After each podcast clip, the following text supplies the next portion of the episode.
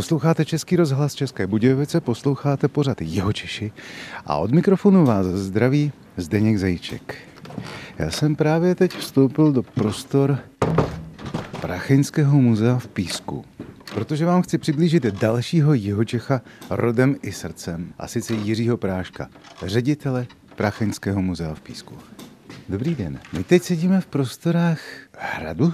Ano, je to hrad, který vystavil Přemysl Otakar se startovým číslem 2 díváme se z okna vlastně na eh, hradní nádvoří, i když pravda je ta, že z těch oken, co se díváme dneska, tak v té době bychom nic neviděli, protože tady byla eh, vysoká věž. Je to tedy hrad uprostřed města Písku, ale říká se tady tomu Prácheňsko. Proč? To musíme jít do historie ještě starší, než je písek, eh, do doby, když před necelými tisíci lety, to ještě nebylo České království, ale knížectví, vznikala první hradská soustava nebo první územní rozdělení Čech.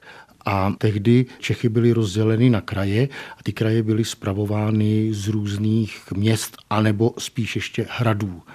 A území eh, jihozápadních Čech bylo spravováno z hradu Prácheň u Horažďovic a podle toho hradu eh, dostal celý ten kraj, který byl druhý největší v Čechách, dostal jméno Prácheňský. Eh, později to sídlo kraje bylo změněno a nakonec v době Karla IV.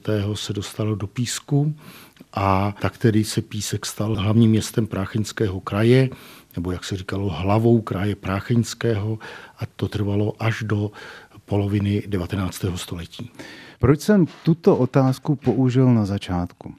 Protože za prvé do Písku jezdím už zhruba 40 let.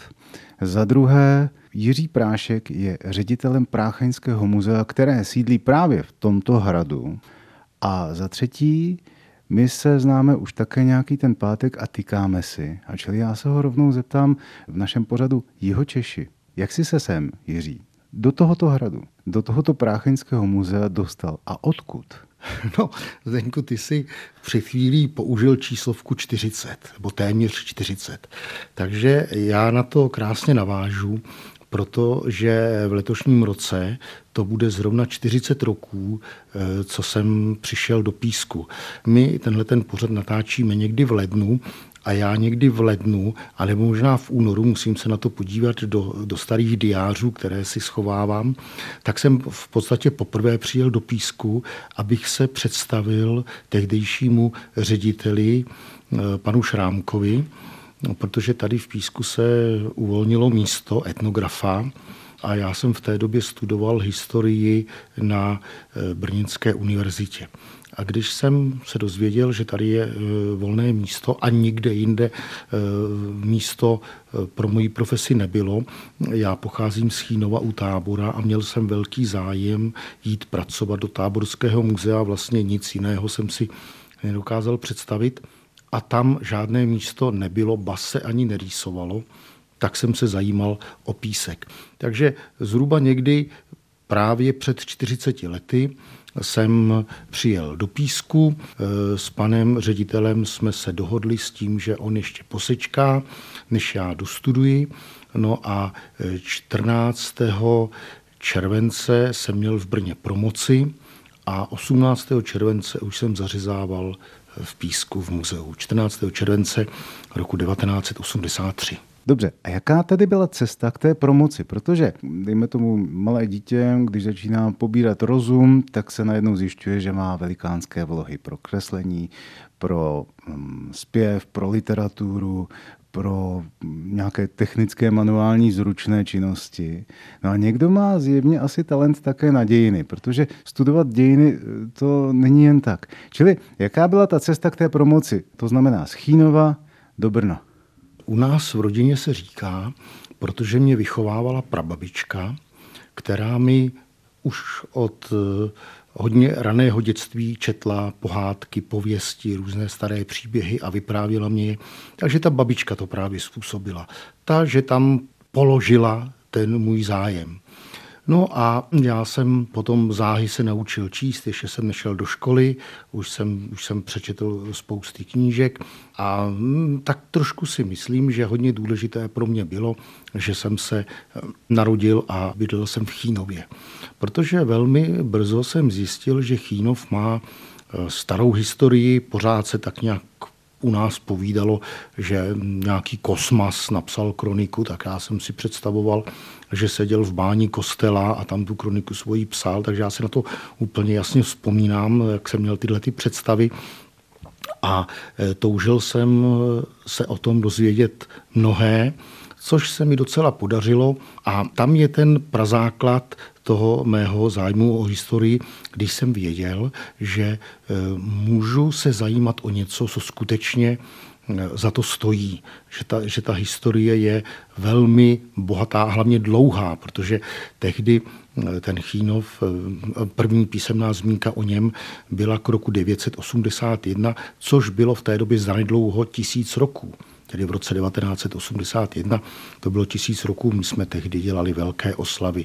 Já to už jsem byl na vysoké škole, já jsem se eh, toho programu velmi aktivně zúčastnil. Navíc měl jsem ještě jednoho takového um, spíš bych řekl, více lidí ještě na mě pracovalo. Jednak jsem měl vynikajícího učitele na základní škole, to byl učitel dějepisu, učitel češtiny, zeměpisu a tak dále.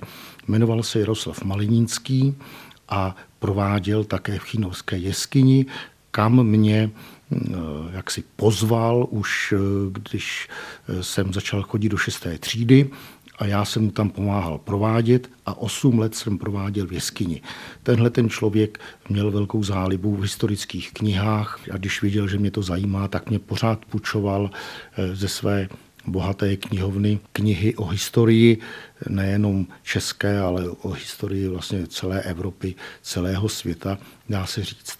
Potom jsem měl takového dalšího praktického učitele, a e, tím byl místní lékař, obvodní lékař, doktor Vojtěch Strnat, který byl velkým milovníkem historie a historie Chínova a díky svým pacientům, kteří znali jeho zálibu, tak se dozvídal o různých věcech, o různých eh, zajímavostech, které věděli jenom eh, ti lidé, mm, buď z vlastní zkušenosti, anebo se dědili u nich v rodině.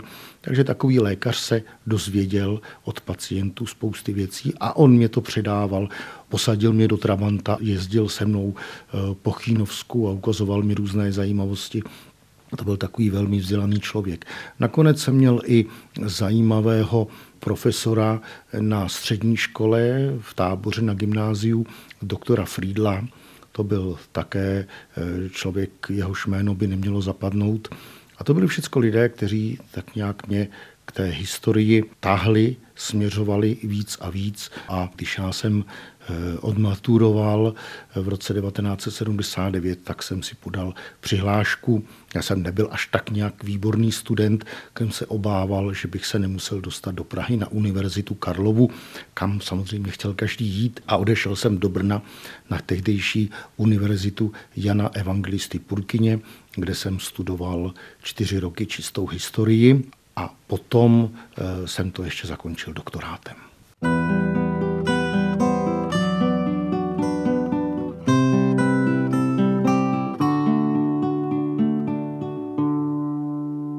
Posloucháte Český rozhlas České Budějovice, posloucháte pořady Jeho Češi, kde vás od mikrofonu zdraví Zdeněk Zajíček a Jiří Prášek, ředitel Prácheňského muzea v Písku. A co studium? Splnilo očekávání? Není ten dějepis někdy až takový, řekl bych, kontraproduktivní v tom, že člověk přijde i na věci, které by raději nevěděl? No, upřímně řečeno, mé očekávání tak úplně nenaplnilo. A to Eh, ve dvou věcech.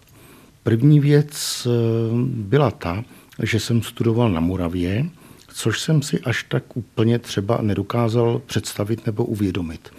Eh, no na té Moravě ty Čechy dvakrát neměli rádi a tam je to, je to logické, že na Moravské univerzitě se studovala Moravika především a co já jsem tam byl Čech, tak čížek teda, že jo, jak oni, jak oni posměšně říkali.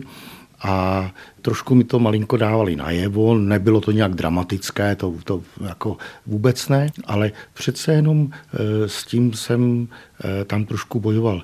Nakonec, když jsem chtěl dělat diplomku, tak byly poměrně problémy, protože e, byla vypsána témata moravská, která mě zase až tak nezajímala a já, protože to jsem ještě netušil, že půjdu do Písku do muzea, to jsem pořád ještě jako uvažoval o tom táboře, takže jsem dělal diplomku eh, na téma tábora, čehož se zase nikdo nechtěl, eh, eh, nikdo mi nechtěl dělat vedoucího diplomové práce, ale tak trošku se to podařilo a velmi tomu byl nápomocen jeden z našich největších historiků, pan profesor František Šmahel, který v té době hm, byl ještě na Ošklivci, Eh, ale na jednu stranu eh, proskribován režimem, ale na druhou stranu byl uklizen do táborského muzea, které tím pádem eh, se stalo špičkovým historickým pracovištěm naší zemi. Takže ten, mi, ten tu moji diplomku tak trošku přikryl. A potom byla druhá věc, já jsem tedy studoval v letech 1979 až 83 a do jisté míry to byla blbá doba. Blbá doba politicky, a e, bohužel ten náš obor byl takový politický.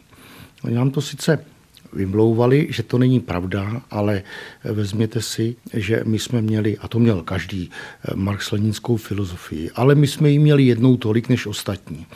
Eh, měli jsme vědecký ateismus, měli jsme dva semestry politické ekonomie kapitalismu, eh, dva semestry politické ekonomie socialismu. A já teď nevím ještě, jo, dějiny mezinárodního dělnického hnutí. Čtyři hodiny týdně jsme měli. Jo, bylo to hrozné. Takže a mně ještě se přiznám, tyhle ty vědy nikdy nešly. Eh, vždycky hm, jsem z toho měl poměrně horší známky a některé zkoušky jsem opakoval. Například eh, politickou ekonomii socialismu si pamatuju. Měli jsme na to docela, docela dobrého učitele, přísného, a když jsem potom tu zkoušku dělal po druhé a jakž takž eh, jsem prolezl a měl jsem otázku obchod, tak jsem říkal panu profesorovi, a pane profesore, můj eh, dědeček za kapitalismu do roku 48 byl obchodník. A on říkal, ještě dědeček žije. Já jsem říkal, jo, tak mu to ani radši neříkejte. no, takže, no a samozřejmě, že jsem musel mít zkoušku z marxismu, leninismu na státnice, to musel mít každý vysokoškolák. To znamená, každý vysokoškolák, i ten největší antikomunista dneska má za sebou zkoušku z marxismu, leninismu ať si říká, kdo chce, co chce. Takže všichni jsme tím museli projít. Takže to studium, jak kvůli té Moravě, tak kvůli těm politickým vědám, mě pak úplně nebavilo. Nakonec, když jsem potom zakotvil v Písku v muzeu, tak jsem stejně nepracoval eh, jako historik, což jsem vystudoval, ale pracoval jsem jako etnograf, což má do jisté míry blízko, ale je to o ničem jiném. A stejně tady ta práce byla úplně jiná, než na co jsem byl školen a připravován na vysoké škole. A to už je potom o praxi, o zájmu a podobně. Takže já jsem si musel všecko nastudovat. Nakonec ještě jsem přišel do města a do okresu, který jsem neznal, byť moje rodina tady ehm, předtím, před léty dlouhodobě žila. Můj dědeček tady eh, kdysi ve 30. letech prodával, můj táta tady začal chodit do školy, moje teta se tady narodila, ale rodina se potom v roce 1939 z Písku odstěhovala do tábora, kde si dědeček založil svůj vlastní obchod. Podobně to bylo i ze strany mojí maminky, eh, kde taky ta rodina žila tady. Prostě eh, my ob generaci eh, odcházíme z písku, zase se do něj vracíme. Je to město, které nás prostě nějakým způsobem přitahuje. Co drží člověka 40 let na jednom pracovišti, na jednom pracovním místě v jednom městě? A nepřijde dříve nebo později nějaká potřeba velké změny? Ono těch změn eh, za těch 40 let bylo víc. Já jsem nastoupil do muzea v roce 83 a byl jsem tady na tom místě jenom dva a půl měsíce. A za těch dva a půl měsíce jsem nedělal nic jiného, než jsem se seznamoval s muzeem, eh, s tím chodem muzea, jak to vlastně vypadá, s kolegy, kterých bylo tehdy tuším jedenáct. A potom jsem se seznamoval eh, s Pískem. My jsme s manželkou vlastně přijeli do města, ona tehdy ještě studovala, vlastně ani nebyla ještě moje manželka, takže přijeli jsme spolu, tady jsme se ubytovali na podnájmu a den co den jsme e, vycházeli tady po městě. Měl jsem plán města, kde je jaká ulice, jak se jmenuje, kudy se dostanu tamhle. Bylo to takové poznání úplně neznámého. Takže jsem si tady e, nastudoval takhle za těch dva a půl měsíce spousty věcí. Jenomže pak přišla vojna. Musel jsem na rok na vojnu. Takže jsem narukoval, působil jsem prostě na různých místech, tak jak to vojna přináší a po roce jsem se vrátil. Vrátil jsem se do muzea, které vlastně končilo na dlouho svůj provoz. V roce 1984 se postupně začaly uzavírat stále expozice, nakonec se uzavřelo celé muzeum a bylo otevřeno kvůli rekonstrukci prakticky všech budov, a to byla generální rekonstrukce. Tady ty eh, na začátku, když si říkal, že sedíme v budově hradu, my sedíme v přízemí dole. Kdyby jsme tady seděli před těmi 30, 35 lety v těchto těch místech a zvedli bychom hlavu nahoru, tak bychom viděli nebe. Protože tady eh, přišly pryč podlahy, střechy, krovy. Všecko se dělalo kompletně nové. A já, když jsem tedy nastoupil potom po té vojně do muzea, které bylo uzavřeno a uzavřeno bylo přes 8 let, skoro 9 bych řekl. Tak co to znamenalo? Nejprve jsme museli odstrojit všechny expozice. Takže jsme všecko odstrojili, zabavili, odnosili. Pak byly depozitáře. Já jsem ještě zdaleka nevěděl, co tady je. Ale protože jsem byl eh, tady v muzeu eh, jeden z mála chlapů a možná jediný, který měl ještě zdravý záda, protože všichni, pokud tady byl nějaký chlap, tak už ty záda měl zničený muzejnictvím, protože je to taková oblíbená nemoc muzejníků, špatná záda. Takže na mě to bylo skoro všechno odstěhovat půl muzea se muselo odstěhovat do prostor náhradních. A takže já, když jsem to všecko odnosil a udělal. Samozřejmě nebyl jsem úplně sám, my jsme si na to brali i brigádníky, že ale natahal jsem se teda hodně. Tak když jsem to odstěhoval, nebo jsme to odstěhovali, ta část e, muzea se opravila a potom se to zase stěhovalo zpátky a stěhovali se z té další půlky další věci. Takže já jsem měl na jednu stranu obrovské štěstí a obrovskou šanci v tom, že jsem v ruce držel snad skoro každý sbírkový předmět, co jich tady v muzeu máme. To byla taky velká škola. Tohle to trvalo až do roku 1993. To jsme otevřeli nové expozice, takže na těch jsem se podílel, na nových depozitářích. To jsme všechno v muzeum se rozšiřovalo, i přicházeli noví lidé, nové profese a to bylo všecko fajn. A takhle jsem pracoval jako etnograf pořád až do roku 2006. To už bylo za nového ředitele Václava Bartoše kdy on eh, odešel do penze a bylo mi nabídnuto tady místo ředitele. No, takže já ne, že bych opravdu, je to tak, že jsem eh, dlouho to zvažoval, dlouho, a říkám dlouho, tak to bylo jako několik let. To nebyla záležitost eh, týdnů nebo měsíců, to byla záležitost roků, ale nakonec jsem tedy kývnul nerad na to a to, co mě předtím jako docela bavilo, to byla ta profese, tak eh, přestalo být to tak jako zajímavé eh, z toho profesního hlediska. Musel jsem trošku jako pochopit, jak funguje ekonomika, jak funguje organizace celého toho našeho komplexu, protože to není muzeum jedna budova, my máme pobočky a tak dále. Takže tohle to všechno jsem se musel za eh, pochodu naučit a bylo mi to trošku cizí, ale myslím, že jsem to, že jsem to trošku zvládl.